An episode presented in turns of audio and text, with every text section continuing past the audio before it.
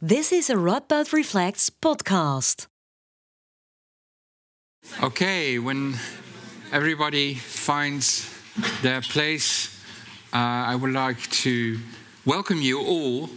Uh, my name is Kees Leijenhorst. I would like to welcome you to this uh, evening organized by Radboud Reflects in conjunction with the Center for Contemporary European Philosophy um, at the Faculty of Philosophy, Theology, Religious Studies uh, of this uh, uh, university. A very intelligent topic we're going to deal with today, namely um, stupidity.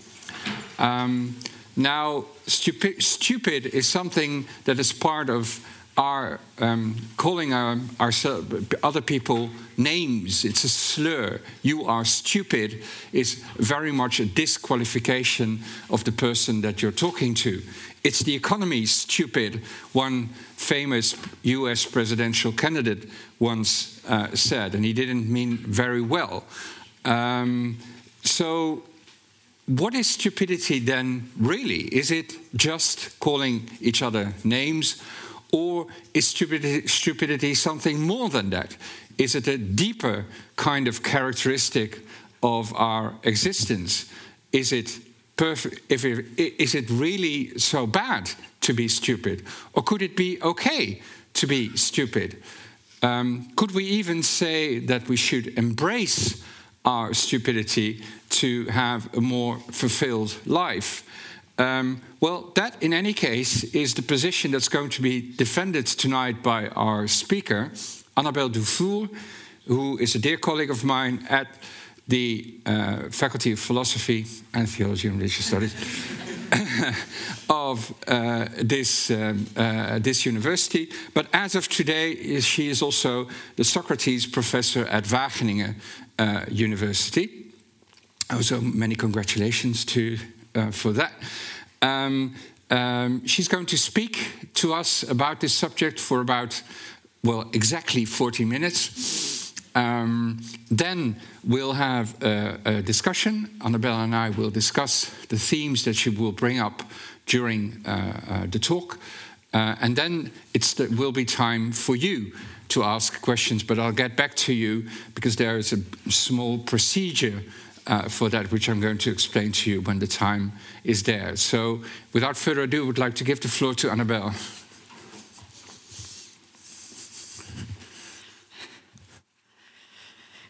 Thank you, thank you, Kees, for this uh, uh, introduction. Thank you for having me. Uh, thank you all for being here.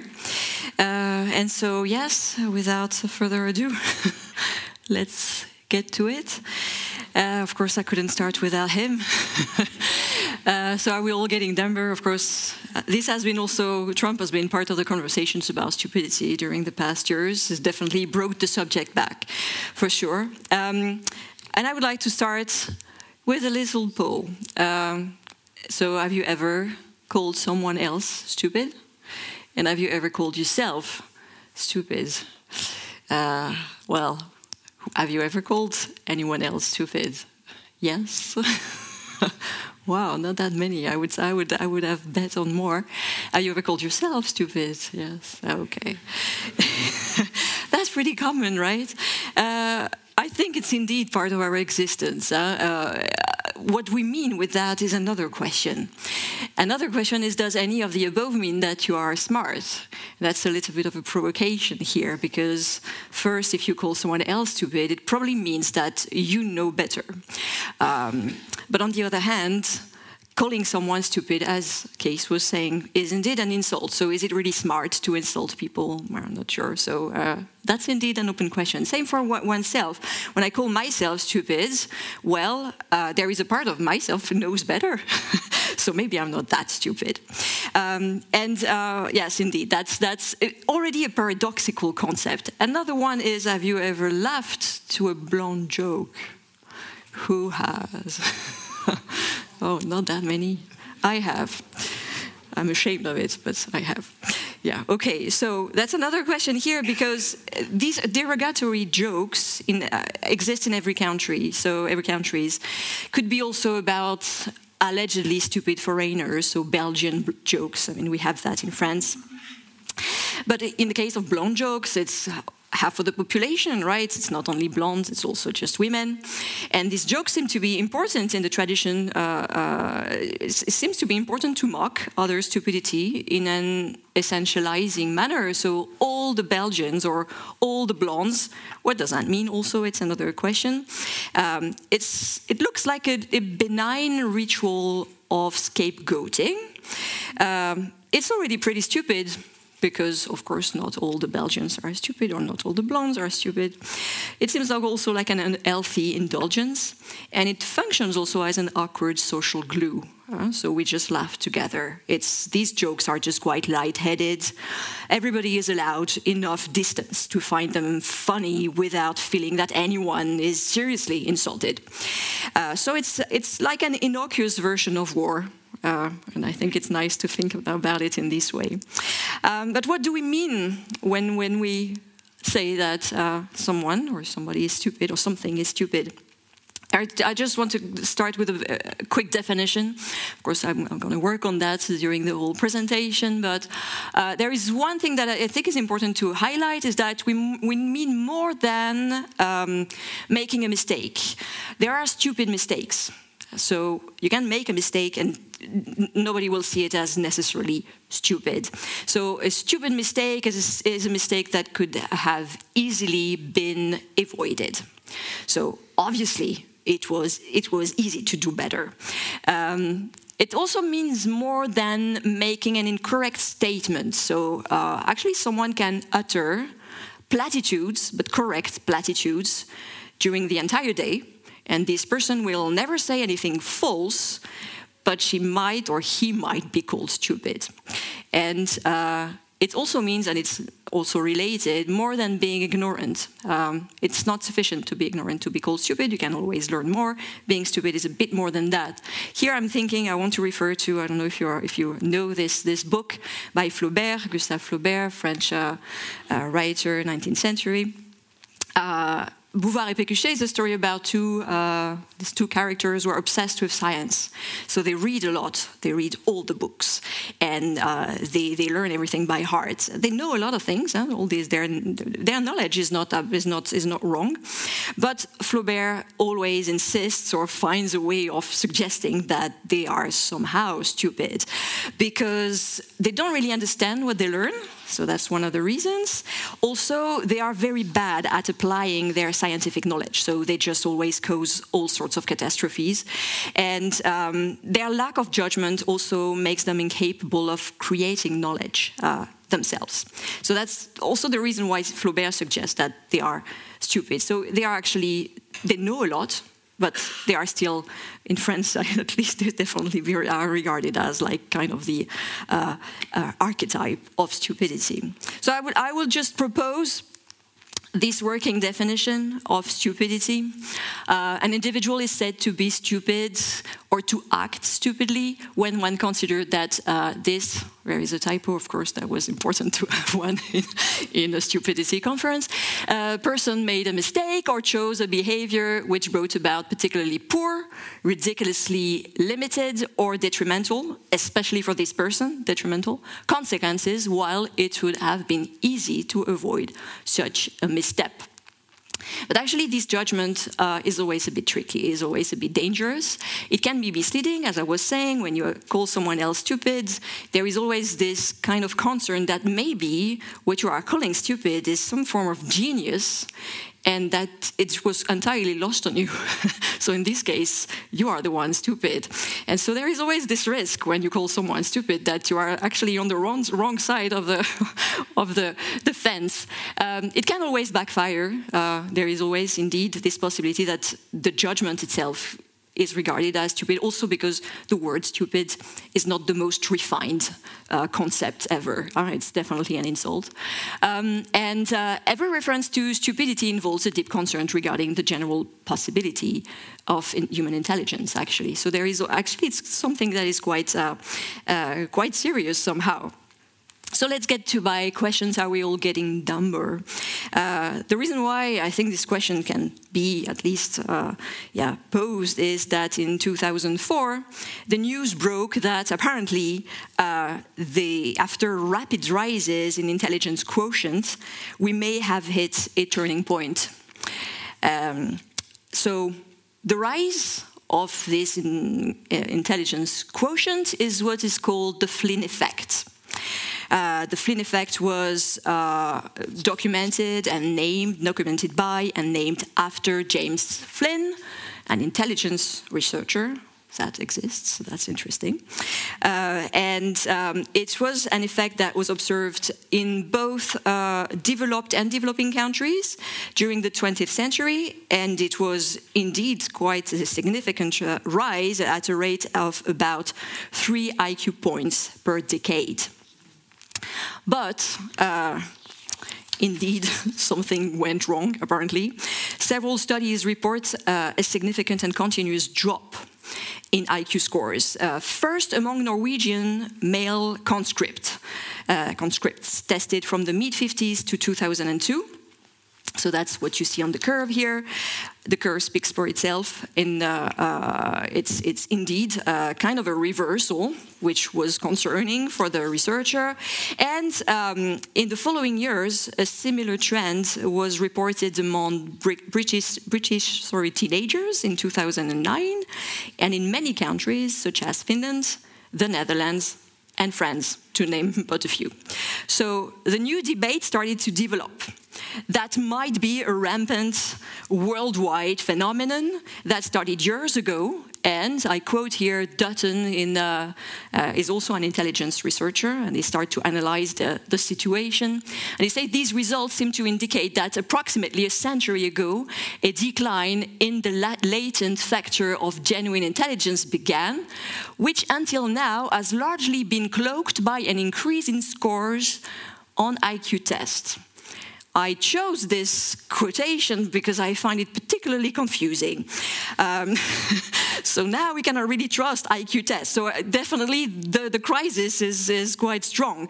It definitely, I think there is a state of confusion here that is so uh, so significant that it leads psychometrists question the ability of IQ tests to reflect entirely faithfully the level of what they call G, general intelligence.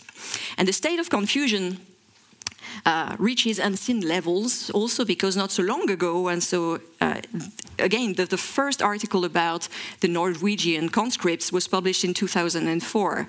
This article was published in 2000 uh, 12, and it was to celebrate the publication of uh, Flynn's latest book, Are We Getting Smarter? And Flynn was advocating a positive answer.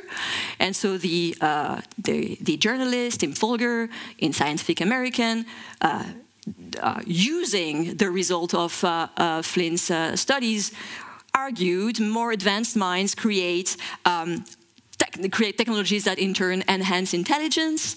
Further, uh, still, still further, forging a feedback loop that shows no sign of abatement, of abating. Sorry. So the debate is quite confused, but it's also because actually IQ tests should be taken with this significant pinch of salt. Uh, that's definitely part of the problem. so IQ tests, uh, I'm, I'm, just going to summarize roughly, but I'm, I'm here delving on this uh, book that uh, does a wonderful job in deconstructing IQ tests. If, you, if you're interested in the topic, it's a, it's a very good reading. There are significant, several significant limitations of IQ tests. I will just mention two of them. The first one is that they are designed uh, for uh, to exacerbate differences. So, uh, IQ tests uh, are first and foremost created to differentiate, not to measure intelligence per se, but to rank and for social management purposes. And to obtain such a thing as a bell curve. And that's the goal somehow, namely a majority of normally gifted persons. So that's the, that's the big part of the bell. And a minority of particularly low scoring people and a minority of particularly high scoring people. This is useful in, uh, again, social management. But as a result, a good test is a test that exacerbates differences that without the test would be much more modest. It's also something that is, I think, quite uh, rarely emphasized. So it is designed specifically to work as a magnifier. There is another uh, aspect here is what is G? So IQ tests refer to uh, intelligence. That's, that's definitely what, what they claim to do, to measure intelligence.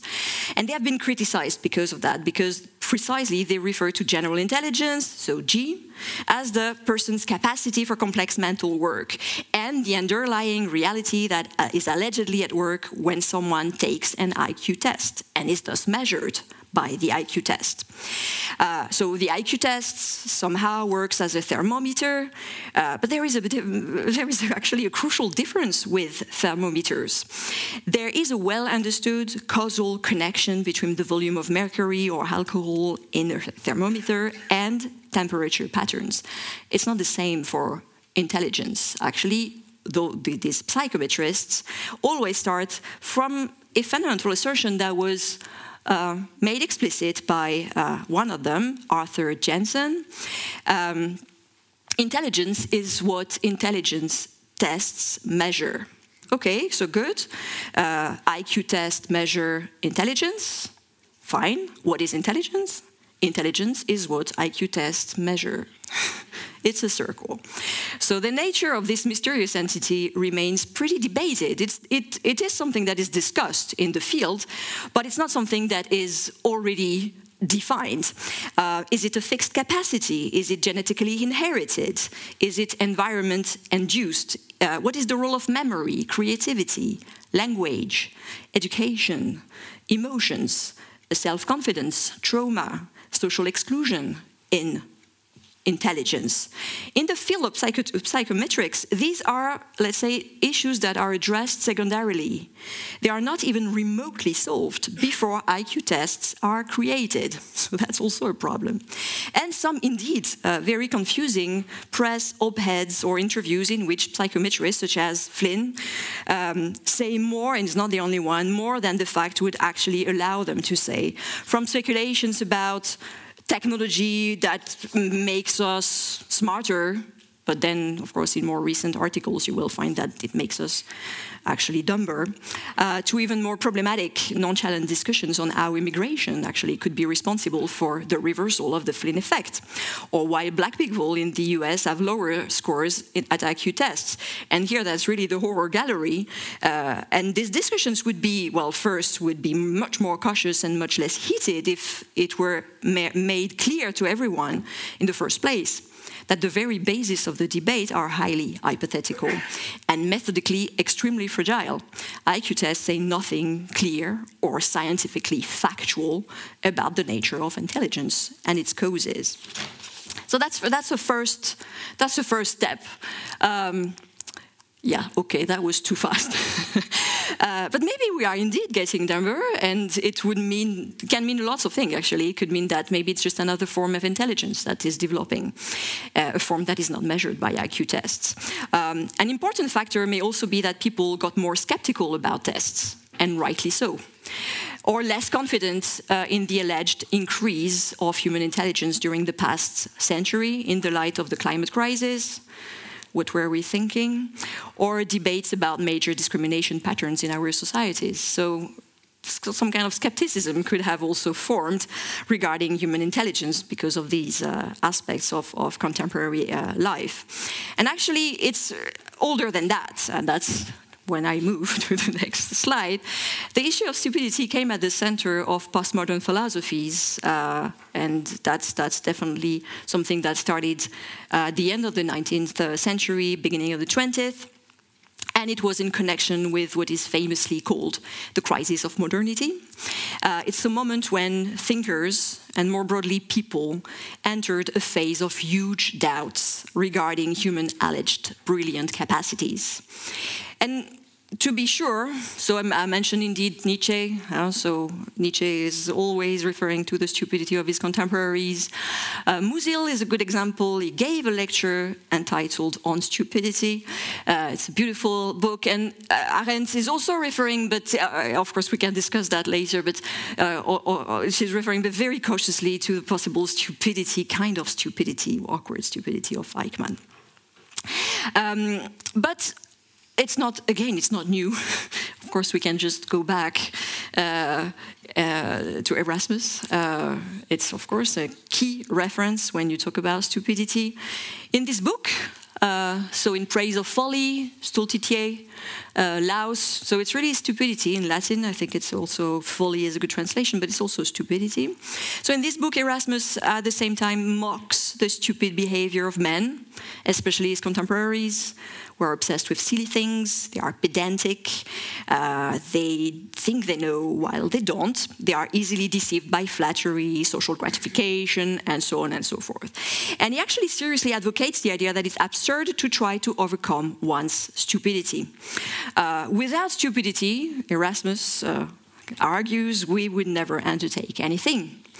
We need this little dimension of stupidity to, uh, to undertake our enterprises. If we really wanted first to reach a perfect knowledge of the results of our future actions before making the decision to achieve these actions, we would never do anything.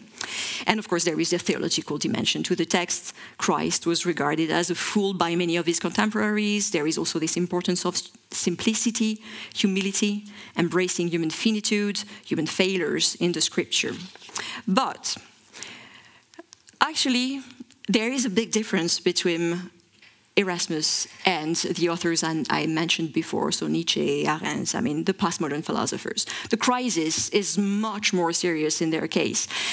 Actually, when you read Erasmus, there is still some kind of optimism in the text. Um, what, what, uh, what makes a big difference between, between uh, Erasmus and these authors is that the, the text of Erasmus still comes across as a praise for common sense or reason in the sense of the ability to be reasonable, to uh, be aware of its limitations, and so on. But after the crisis of modernity, common sense is not regarded as, good as a good enough response any longer. After centuries of electrifying developments of the modern reasonable man, the fall is harder, harder than ever. And there are many reasons for that. Yes, Darwin of course, this possible connection between humans and animals. When you call someone stupid, quite often there is a comparison with animals. And of course, Darwinism uh, definitely affected this image of the brilliant, exceptional human uh, human beings. That's part of it, but also the development of mass uh, culture and an often shallow and conventional relation to cultural project, projects or products. Sorry.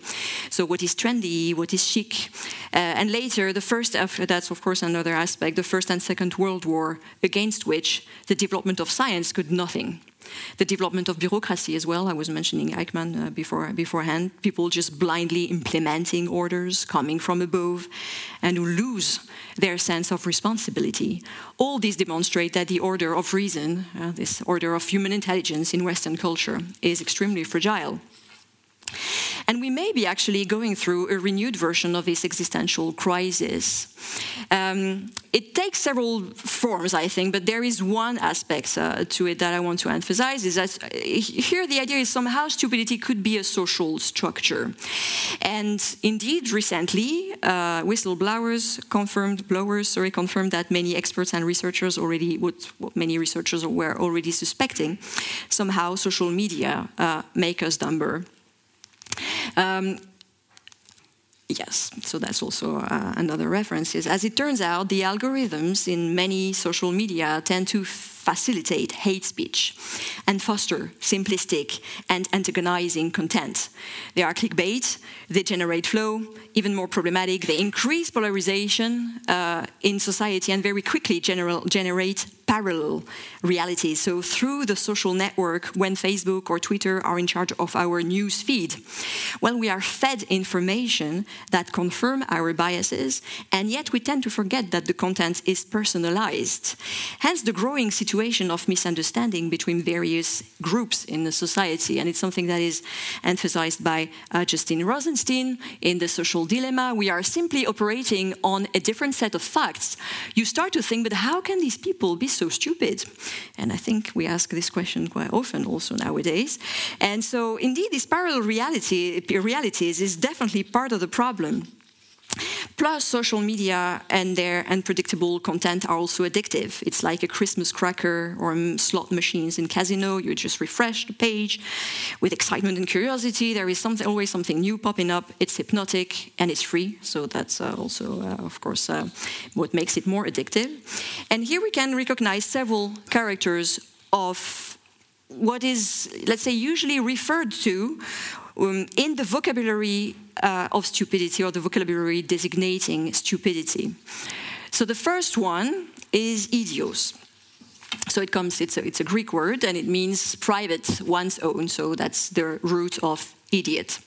So Idios here, I think, highlights something important about stupidity, or what we call stupidity, namely that stupidity is a form of withdrawal. It's first is a form of isolation or isolated state in a, in a, in a society, someone who doesn't think like others, but also a withdrawal into oneself, the inability to take part in a diverse society, the inability to acknowledge anything that is foreign, alien, different from oneself. Um, so that's one of the aspects. The second is simplicity or simple. It's also an important uh, aspect of the all the all the uh, uh, all the vocabulary terminology referring to stupidity. So you can think of simple in, in, in French, simple-minded. So simplicity, excessive simplicity, is also part of what we call stupidity. Um, and so indeed our also our attention spans are, are shrinking. That's also another aspect. Another interesting root is de. So which was which is the root for all these words like dom dom in different in different languages. So it means actually to whirl to blow, obscure, vapor, smoke, is about confusion. And so, indeed, there is always an aspect of confusion in, in, in stupidity. In the case I was mentioning beforehand, so the, the, our situation nowadays, it is definitely confusing for us to see that indeed some people can be so stupid. I think, uh, uh at least that's what we think. How can they be so stupid? There is something confusing about it. But also confusing to see how volatile the situation is on the, uh, the basis of so many misunderstandings. So you can think of the Capitol events also in the in the US and being thrown in a system that is essentially manipulative generates confusion. Uh, in uh, that there is also another uh, reference that I also find illuminating. So it's also the reference to folly. Um, so follire in, in, Latin also means to move randomly to roam about to swirl. So we also have like some connections with the. Um, but also yeah, indeed that a fool is is uh, is uh, uh, an important aspect to it. So there is also also this dimension of inconsistency and uh, lightheadedness. Um, and another one is selic, so it's also a, an Anglo-Saxon uh, root, and it means happy. And indeed, stupidity is also this ability not to, well, this an, an, ability to find a good solution in a complex situation, but also it's also being very happy about it, feeling that I mean this poor reaction is perfectly sufficient. So that's that's another aspect to stupidity.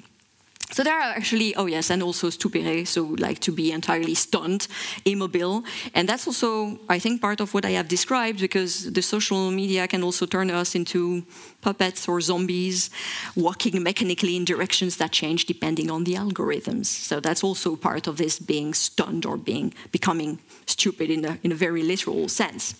So there are different uh, forms of stupidity or different aspects to it. The first is that it can be an external phenomenon, actually, a stupid structure.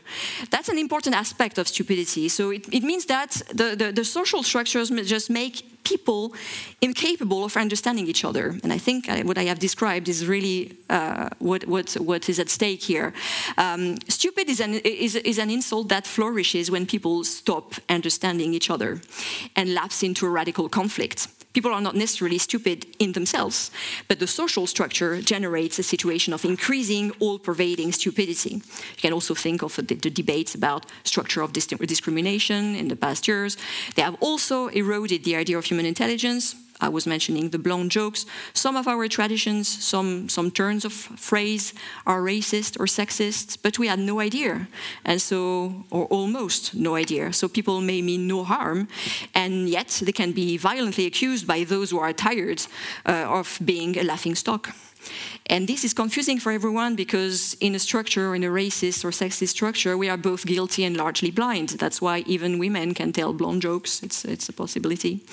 We should certainly have known better, and we realize that we should have known better. That's also why it's stupid, in the sense that we realize that, well, how could we be so blind? Uh, but it's also hidden and insidious, and that's also something that, again, erodes this confidence in, in human intelligence. But it's something that is pretty, that is, I, I think, that really develops at the level of a social structure. Uh, oh yeah, I forgot that. So, but it's also possible to mean to refer to stupidity in the sense of intrinsic stupidity, stupidity at the very quality of the person. It could be occasional, this behavior of his is stupid, or more seriously, permanent, he is stupid. so sometimes that's what we mean. Um, but I, I, I, think it's also important to, to uh, emphasize that all the forms of stupidity boil down to a strong concern regarding the last one. Um, even the first anonymous stupidity implies that humans' intelligence and ability to think depends heavily on the help of some tools and various material auxiliaries or crutches, like machines, but also a certain social context, which is also reflective of the intrinsic weakness and situatedness of our intelligence. But to move to a more positive approach to stupidity, I would like to refer to two philosophers uh, who I think help us address this issue again in a more optimistic manner, in a more radical manner, and I think in a more constructive manner. And the first one is Sartre. Sartre is probably the one who addressed the, the, issue of stupidity in the most radical way, just by saying that stupidity doesn't exist. End of story. Uh, there are no fools, just wicked men. What does that mean? According to Sartre, the judgment X is stupid does not denote the stupidity of X. It connotes, because it's not what was intended in the first place, the wickedness of the person who utters this judgment. And that's it. So for Sartre, that's pretty radical. I will try to explain, but that's extremely radical. So it's a radical destruction of stupidity in Sartre's philosophy, which I think is quite healthy uh, to a certain extent. Maybe overly optimistic, but it is one of two things. That's the argument of Sartre. Um, so the judgment X is stupid is either literal, so you absolutely mean it literally. In this case, uh, you are really claiming that this person is stupid, like uh, in a literal manner, so it's a person that is irresponsible. So there is a problem with this uh, way of That's why Sartre says it's actually impossible, it doesn't really work.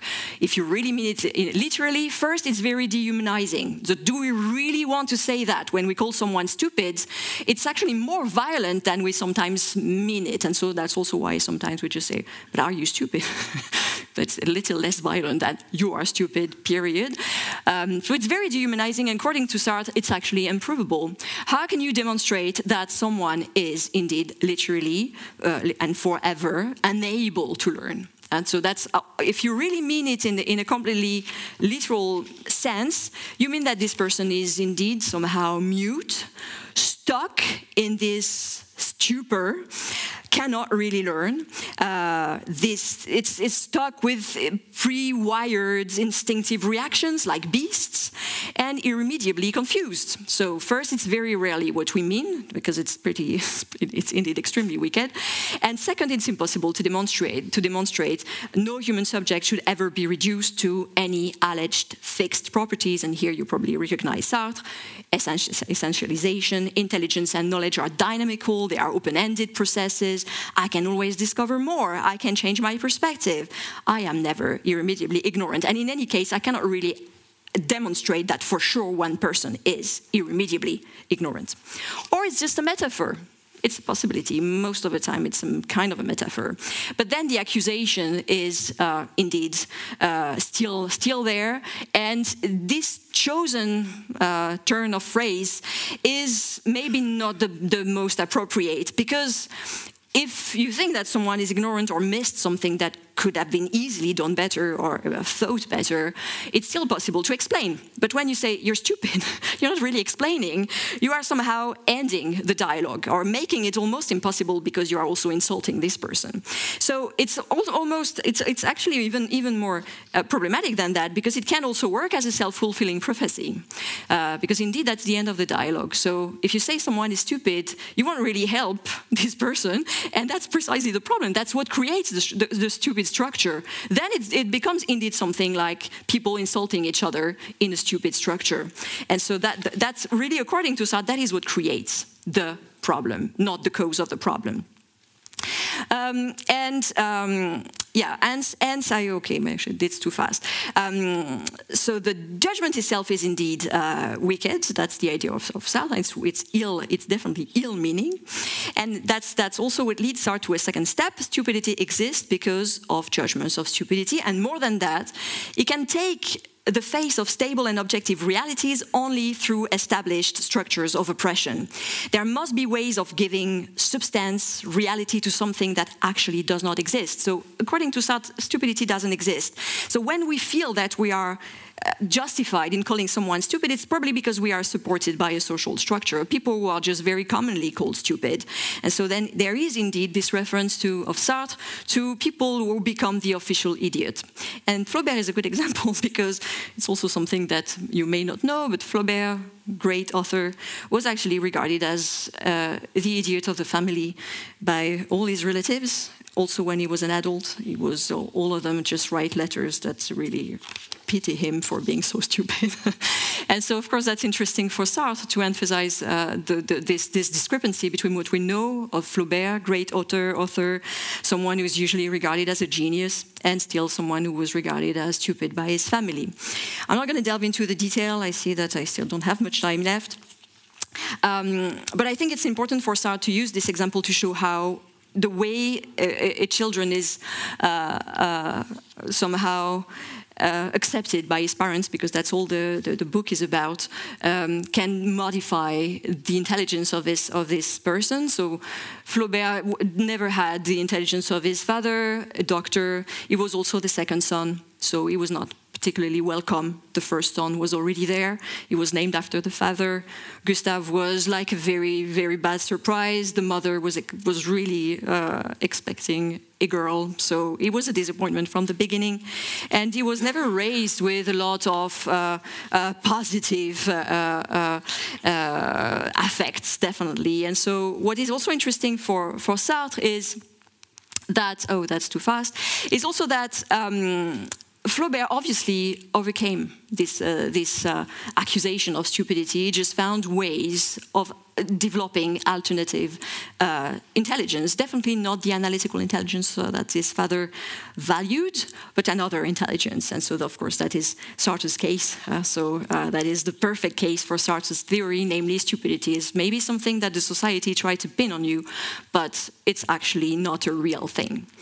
Um, but again, Deleuze, and I will finish with that, Deleuze approach, so yeah, sorry, Sartre's approach to stupidity may be overly enthusiastic or overly optimistic, because to be sure, uh, um, yes, the idea of Sartre is that intelligent people create stupid people. That's more or less the idea, and stupid people, alleged stupid people, just embrace something that's a judgment that was uh, that was uh, ascribed to them by by others. But still, a mystery in this in this approach is why intelligent people need scapegoats uh, to reassure themselves. And if they need that, are they that intelligent? So if we really need still all these jokes, and sometimes it's a little bit stupid indeed, does that mean that we are that intelligent and that we can get rid of stupidity that easily? And I finish with Deleuze because Deleuze's approach to stupidity positions itself uh, a little bit uh, differently uh, if you compare it to Sartre. Um, Deleuze doesn't think that stupidity doesn't exist, um, but he definitely thinks that we can do something quite nice with it. And so Deleuze consistently um, uh, refers here to, to, to, Descartes to begin with. There, there is a big difference between what Deleuze claims and what Descartes claims regarding stupidity. In Descartes, there is not a stupidity problem at all there is a text about mistakes, and the idea of Descartes is that we can make mistakes only if we do not, do not apply the right methods. So if you just apply the right method, you will be always uh, safe, no mistakes. And, uh, and thus no, no stupidity. You see that in, in Descartes' meditation. Uh, Descartes says, yes, our understanding is limited, uh, but it doesn't mean that God created us in a faulty way. That would be problematic. Uh, we we, it defines intelligence in the way we use our capacities together. So our understand, understanding is limited, but our will is unlimited. So when we don't know or, when, we, or when it's unclear, we always have the possibility to decide, that's the will, that we'll, we won't judge anything. We will just, you know, bracket our, our decisions. And yes, it's not clear, but on the, on the other hand, we're not making a mistake because we are not saying anything. Um, and the idea of, of Deleuze here, and definitely Deleuze is and convinced by this argument, is that Descartes is writing with an agenda. It gives voice to the classical faith in a fundamentally good nature of thought, uh, guaranteed by God. And moreover, Deleuze highlights Descartes as a quite stupid way of solving the issue of human vulnerability to error. Uh, why stupid? So, okay, it was um, going a bit faster. Descartes' take on stupidity is stupid according to Deleuze, stupid in the sense of simplistic. When confronted with a complex situation, it's always possible to schematize it. Descartes does that all the time, to develop a clarifying account on it and to break it up into a few simple elements so that we can quickly get on top of it denial can definitely be a good solution, but sooner or later the issue will return. Descartes, and in this regard, is a good representative of modern times and the model of analytical intelligence uh, upon which our civilization was built, always prioritizes clarity and simplicity. He reduces everything to the most simple and parsimonious set of hypotheses. That's also what is known as the Occam's razor.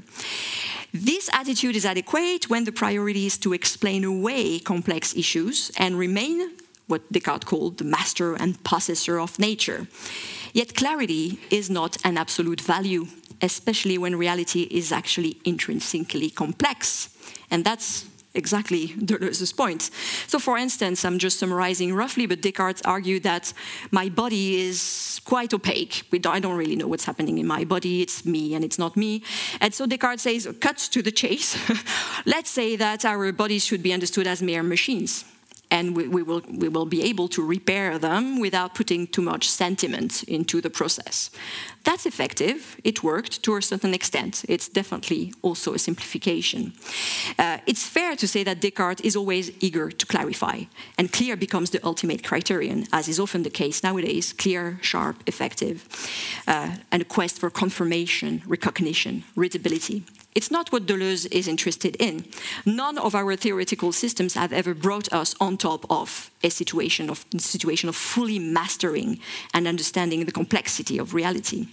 Deleuze argues that the arrogant ambition of reducing things to what we can understand has actually led our civilization to often, consistently, uh, overlook complexity, the complexity of reality. Um, for instance, and most of the medications were based on male only clinical trials. Women were excluded, first allegedly to protect them. Makes sense to a certain extent.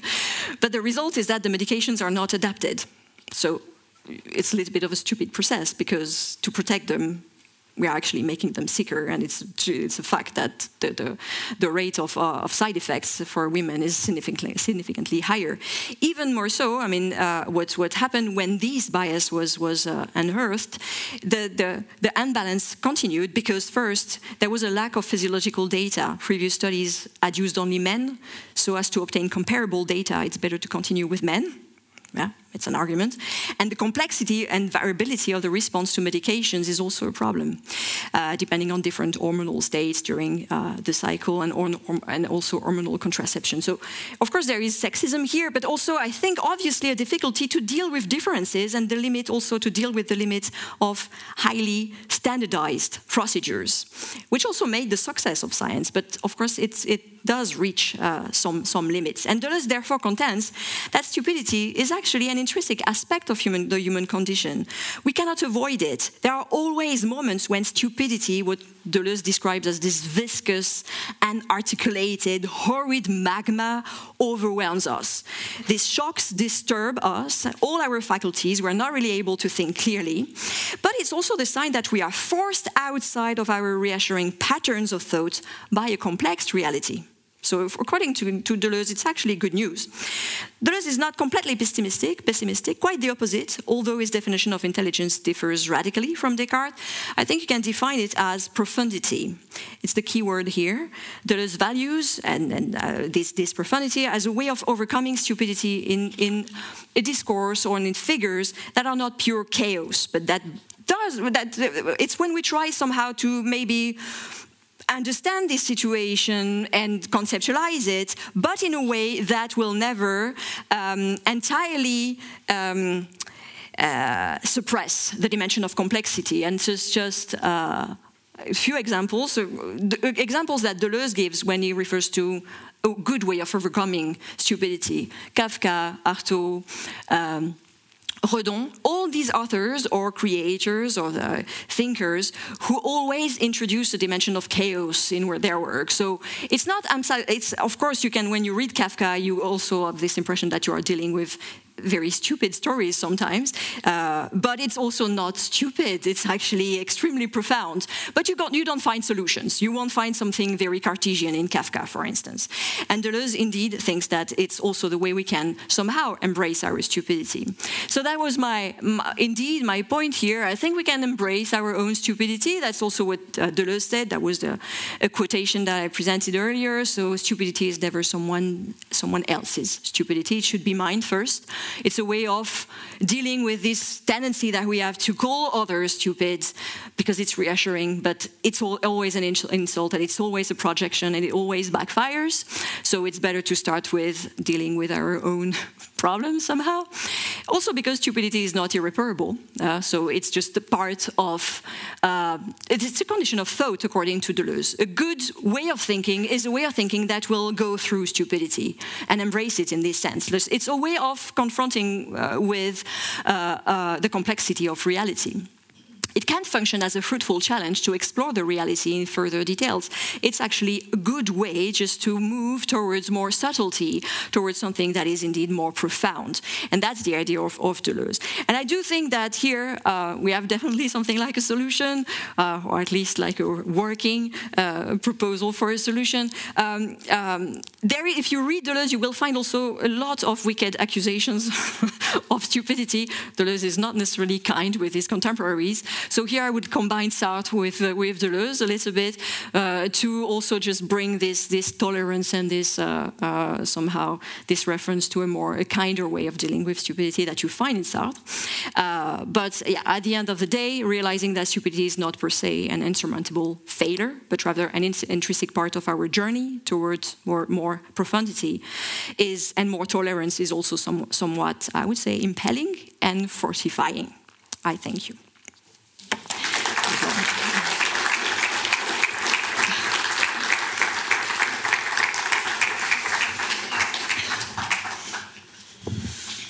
Merci. Uh, thank you. Uh, thank you a lot for this uh, very fruitful lecture in which we um, you explored many many different aspects. Um, um, my first question is probably um, you you I, I have the impression that the the definition that you uh, proposed of stupidity uh, sort of changed during the lecture. So we have different elements, different constellations in which stupidity function. I would like to explore these a little bit mm-hmm. further. So the first one is uh, the relation between stupidity and these intelligence tests that you uh, mentioned. So the fact that we measure intelligence, and what is it we measure? Yeah, that what we measure, in, in, intelligence. And then these slogans that we're getting dumber. But is dumb the same as stupidity? Because if I have to believe your definition, uh, this dumbness uh, that that that is allegedly spreading is something else than stupidity. Stupidity is so much more than just dumbness. So what is what is the exact relation between these intelligence tests and, and what we measure or not measure? Um, in terms of, of stupidity, what's the relation with stupidity? I didn't quite yeah. follow. No, sure. Um, no, thank you. Uh, intelligent tests, uh, basically, it's it's a school achievement test. Uh, it's uh, at the end of the day. Of course, there are elements in the test that are not necessarily immediately targeting things that you learn at school, but the very format of it is very close to what people learn at school. So it's also an explanation for the Flynn effect to a certain extent.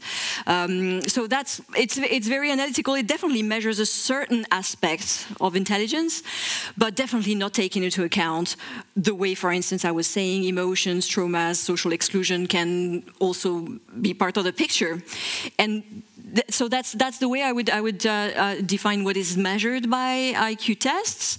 What what is called dumb? Well, I, I think I mean also what I wanted to suggest is that we use a lot of words and they are all very approximate yeah. because we are not really fully encompassing what we are talking about. Um, so dumb, I think if you just refer also to the the root, it's also like about. I, I mean also like the, onot, uh, the just the sound. The, yeah, yeah. is also very much about somehow I mean I mean I'm, I am not wrapping my mind around that. Yeah. So yeah. so that's really and that's really I am not making a concept there. Yeah. I'm just using like so, something that is very basic, like also when Greeks were calling people not speaking their language bar barbarians. I mean that's also barbarians. Yeah. They are not talking something understandable. So there is also something like very much about this first something that you recognize or you don't recognize in others that's weird but also something that you can that's also deleuze's point something that you can experience yourself like these moments of confusion these moments when you don't get it mm-hmm. and that's awful mm-hmm. so you just can try to put some names on it but most of them are, are still bearing the mark of the confusion that was the source of all this. Mm-hmm. So, all these terms, that's also interesting to know that there are different terms because all of them show that we really don't have a concept of stupidity. Yeah, but you have working definitions. It was a working definition, yeah. yeah. I mean, I, but my working definition was about what we mean when we say something. That, uh, okay. uh, then it was more because if I had to define stupidity, I would definitely define it as a part of our condition, but definitely not insurmountable, and that's connected to this confusion that uh, overwhelms us from time to time when faced with the complexity of, of existence. And then the second step is I can't endure that, it's easier to say this person is stupid. Mm-hmm. And it's not on me anymore. Mm-hmm. so and does it also mean, so if I understand you correctly, does this also mean that we can be intelligent on one, uh, yeah. on the scale of the IQ test, sure. and at the same time be extremely stupid? Exactly. That, that, that is what you mean. Yes. could you give an example of that? not me. no, but I mean, all of us, right? Yeah. Uh, I think we, I mean, we all experience that. I think these moments, these moments, because we are all, I think, well educated, right? I mean, so, and we sometimes we are able. To, we, if you if you just ask me to explain in detail what the concepts of Heidegger's philosophy are, I can do that. Mm-hmm. Doesn't mean that I don't have the huge moment of stupidity, and so, and even with Heidegger sometimes, but also just in everyday life. So yes, I do think because because reality is something that can, cannot be addressed also, uh, or not only exclusively through a good education. If you think it suffices, then you already have a problem. So it's it's just reality reminding you that it's more. There's more, and the solutions that the society offers you may actually work from time to time, but not always. So uh, that's an example I, I don't want to give. I, I think we can also all experience that.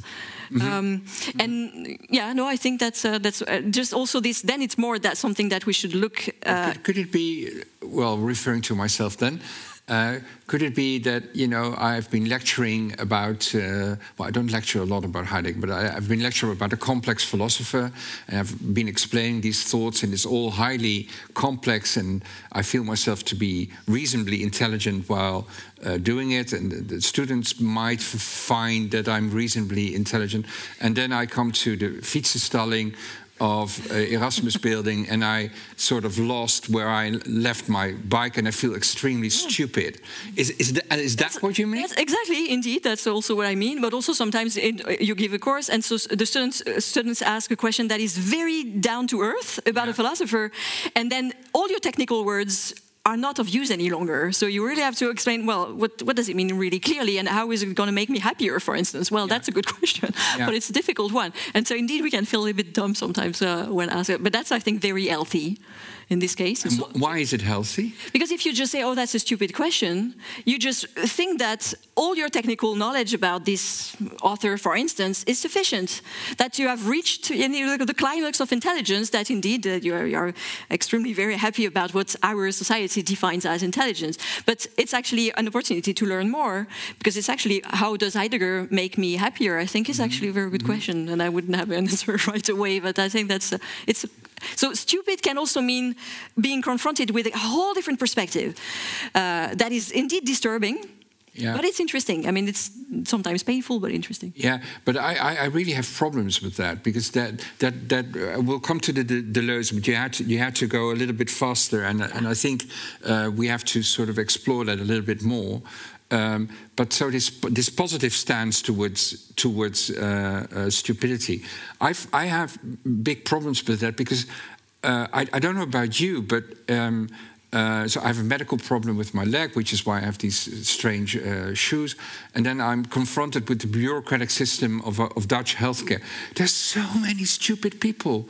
So many stupid bureaucratic things that you know you call them and they don't call you yeah. back and you do this and and so I have I have a real problem embracing at, at, least someone else's stupidity. Yeah, yeah but you I mean, talking about your own stupidity, but someone else's stupidity. Well, I really feel bureaucracy is stupid, and because we are we are all sometimes you know doing saying, oh, it's not my decision, it's my superior's decision, or it's just what I do. When mm -hmm. you mm-hmm. say that, you are also someone else is stupid. yeah. so because you're just you know relying, and so um, the, the, but the, the, that was more my my. Uh, I don't think Deleuze addresses that that much, but I do think that the reference to stupidity as being also a structure is interesting. It's also good because of course we can be part of it, we can be, contribute to it. We are yeah. not fully innocent, obviously, yeah. but it's also something that is bigger than us, and that's the possibility of this to exist as a structure that makes stupidity real in this case, because it's easier to say it's not on me.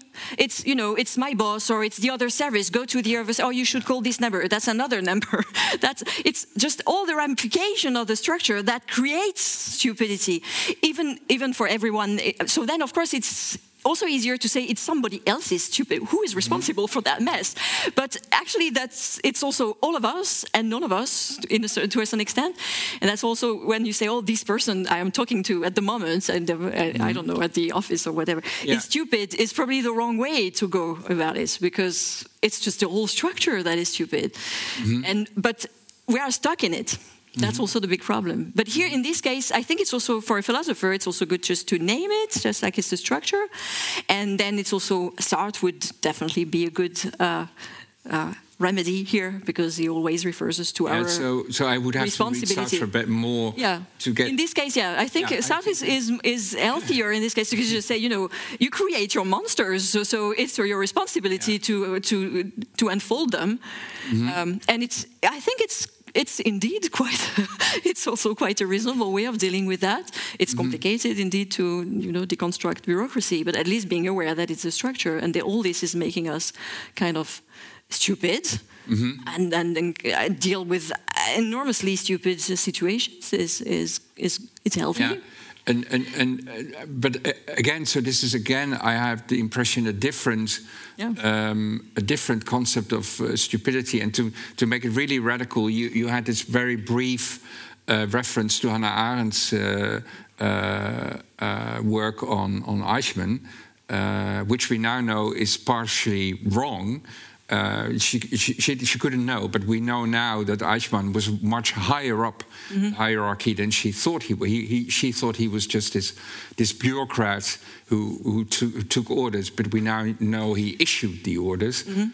um, but but but the, the concept of Arendt is, I think, here is still valid and very uh, interesting. So the fact that you're part of this machine, uh, this machine that has utterly and completely barbaric uh, uh, goals, and that you depend on this machine and you also blame the, the, the, the, system. You, you uh, avoid your own responsibility. But is that stupid or no. is that? I, I, so I, I, very briefly mentioned it, yeah. but actually, to be entirely fair, Arendt. So there, that's the quotation. It's in an it's an inter interview. She was yeah. hesitating. She was tempted to call that stupid, yeah. but in uh, other texts, they actually say no, he was not stupid. No. of course, because then it's at the end of his responsibility. So it's more stupidity. I think it's also about what we are dealing with, namely that we can indeed create monsters. Uh, that's the structures do create monsters, and we can also be sometimes the monster. But in the case of Eichmann, it's also very important indeed to say that at the end of the day, of course, he was blaming it on others, which is like structural stupidity, but not in the sense that he's irresponsible, obviously. And so, uh, to be entirely clear about what Arendt said, she, it's just a quotation, it's a bit misleading, because at the end of the day, she was hesitating, but she says, no, he was actually not stupid yeah. for that reason, because it was fully responsible. Yeah. yeah. And, yeah.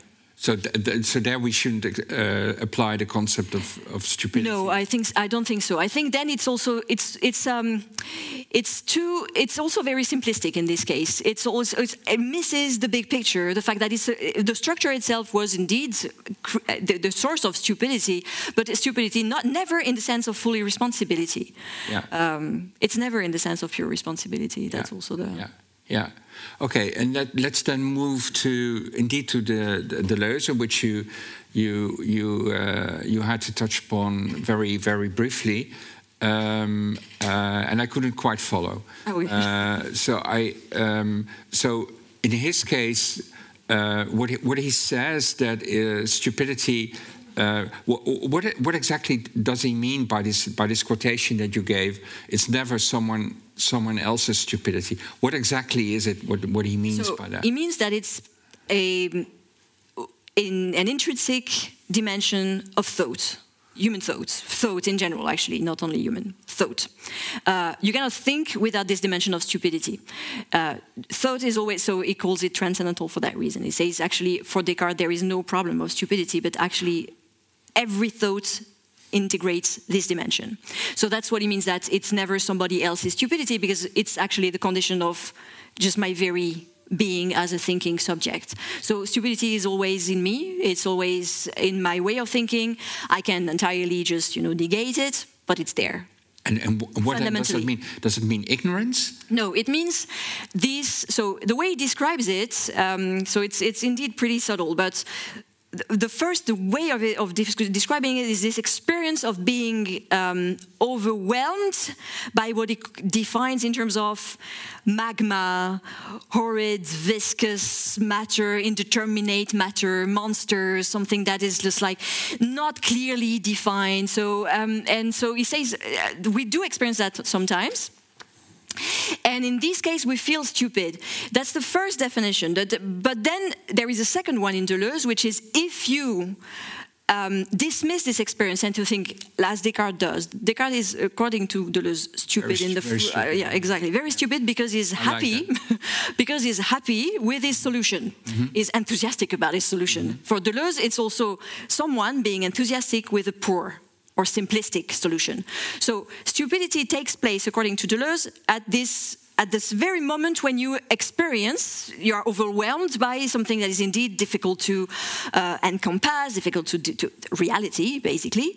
And then here you have definitely two options. Either you just embrace it somehow you embrace the difficulty. And according to Deleuze, then you have this reversal. It's what he calls maybe not being smart, but definitely something that he admires. And it is not stupid in the sense of dumb. Mm-hmm. and, and you have Descartes. That's, I think, a little bit unfair, actually. Mm-hmm. But Descartes, who is very happy with, okay, just like, let's define the body on the one hand, the soul on the other hand. We will never mix them together.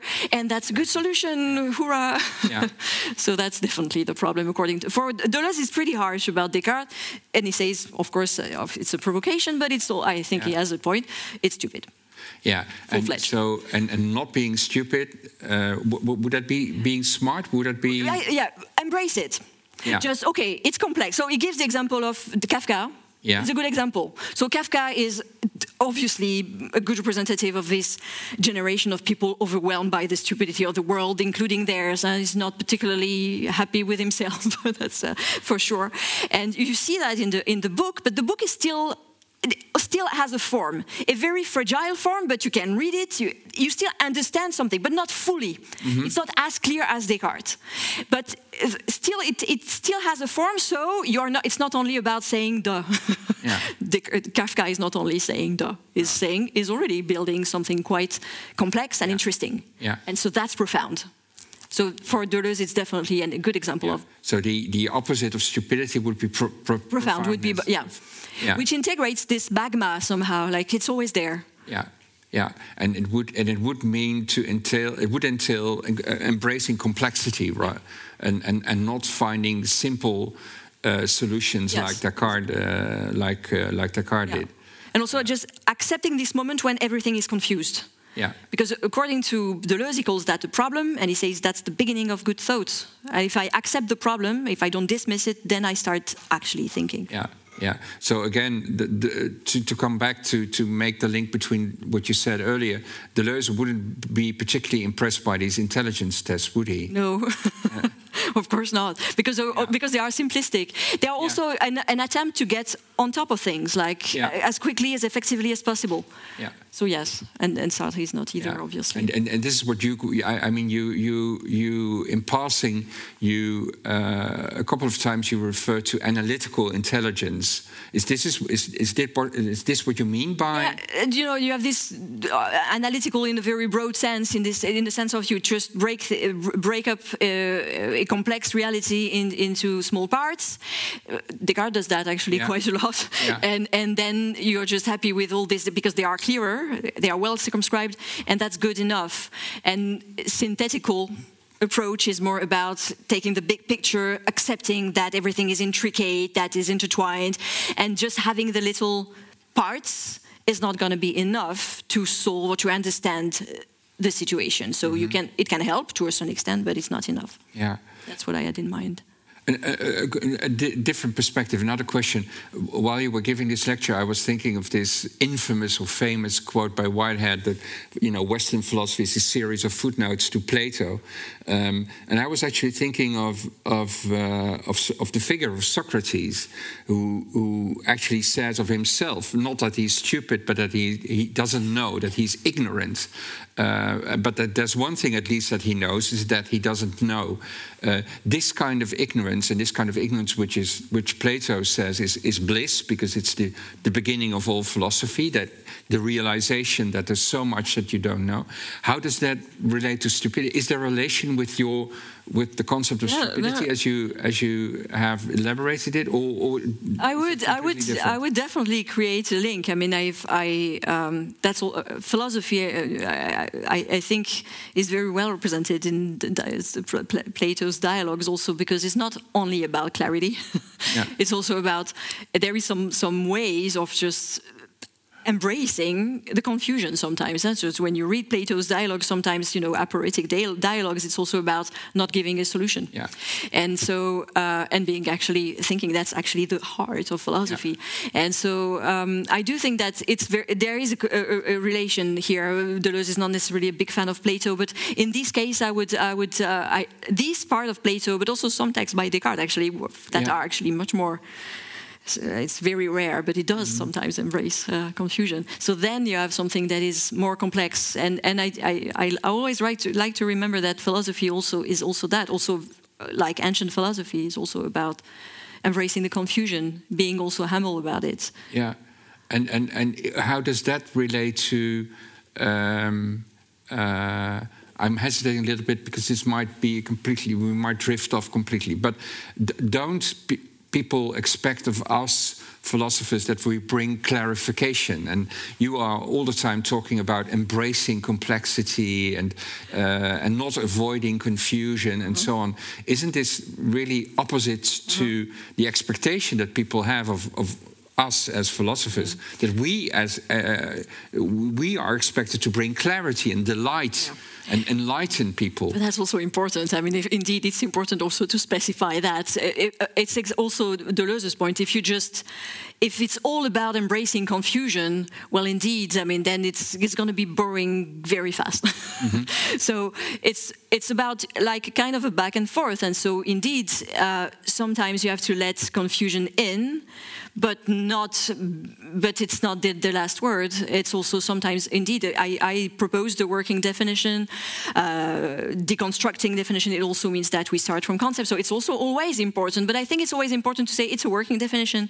We are uh, not giving if you give this illusion that you have all the answers then you create dumb people because they think that you know and that you are the one who knows and that they don't know Mm-hmm. And that's that's a very bad start. Mm-hmm. Um, having knowledge is important, of course. I mean, there are things to learn, eh? that's uh, and there are things to teach for sure. But it's not like the key to intelligence. By contrast with people who would have no clue, it's actually more of a dialogue. It should be more of a dialogue. That's the way I, I I would I would define it. But indeed, sometimes I love I love Descartes. Sometimes that's why I was saying that yeah. Deleuze is actually a bit harsh because clarification is sometimes wonderful. Mm-hmm. I sometimes very much appreciate that a philosopher clarifies or gives a definition. Mm-hmm. Uh, but if it's the end, word, end word, then I have a problem. If it's if it's then it's about creating a narrative about being the one who knows mm-hmm. everything, which is bad. Okay. And uh, again, a different perspective uh, because then we turn to the to the audience. Um, uh, I was also thinking during your lecture, you also very briefly uh, referred to this the French, your mother tongue. Uh, the word bête means animal and st stupid. Um, um, could you could you expand a little bit more on that on, on this on this connection? Yeah, no, that's that's an important uh, connection. So indeed, in French, um, the adjective stupid is the word bête, so it's an adjective, but the noun bête in French, la bête, is the beast. So the adjective, as the adjective, it means stupid. As a noun, it means an animal, but animal in the sense of something that is entirely non-human. So it's also like a bête, in French is also like I don't really don't know what it is. It just looks yeah. disgusting. Yeah. So uh, it's a bête. Uh, so uh, and and so it's again a word, and and here I'm referring to Derrida. I haven't even mentioned his name. That's a, that's a shame mm-hmm. because he's always in the background. Um, he wrote about uh, this this connection between bêtise and, and and stupidity. It's a good illustration of the fact that we are using words that are again pretty indeterminate or somehow that already that already uh, uh, suggest that there is something wrong going on with the concept, or maybe no concept. But also, it's also about our relation with animals, and that's an important uh, topic uh, in my mm research, indeed, um, because of course you have this idea that. Uh, when you when you call someone stupid, you compare this person to a beast, something or some, some, somehow, and and as if animals were stupid, which is definitely not something obvious, it's again a scapegoat. So it was also about scapegoating not only some people in, in some groups of people in our societies, but the entire animal kingdom. Uh, so that was also that's also what the story of stupidity is about. It was also about creating this kind of um, archetype of something that is entirely different. Mm-hmm that's the animals and humans are intelligent and that was also a very bad start in the history of pseudo concepts of stupidity. So that's also what is it's, it's part of scapegoating. Yeah. Um, thank you very much thank you. for